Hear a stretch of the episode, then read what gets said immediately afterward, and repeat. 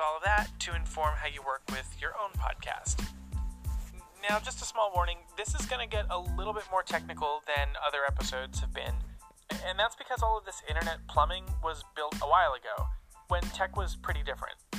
And companies like Anchor exist pretty much to do all of this dirty work for you, to simplify how this all works. But for now, let's travel back to the turn of the millennium, when the internet was mostly good.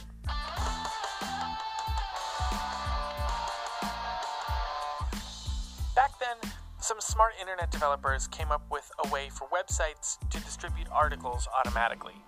It was called RSS. That stood for a few things over time, but now most people say it stands for Really Simple Syndication. A- An RSS feed is basically just a file that web publishers can add entries to as a way to distribute, say, blog posts or news feeds or whatever. You remember Google Reader? That was one way to collect and read RSS feeds. A couple years after RSS was developed as a way to distribute text, it got the ability to point to other kinds of media, like audio and video, as an enclosure. This is the special ingredient that made podcasts possible. You could use special programs to subscribe to podcast feeds.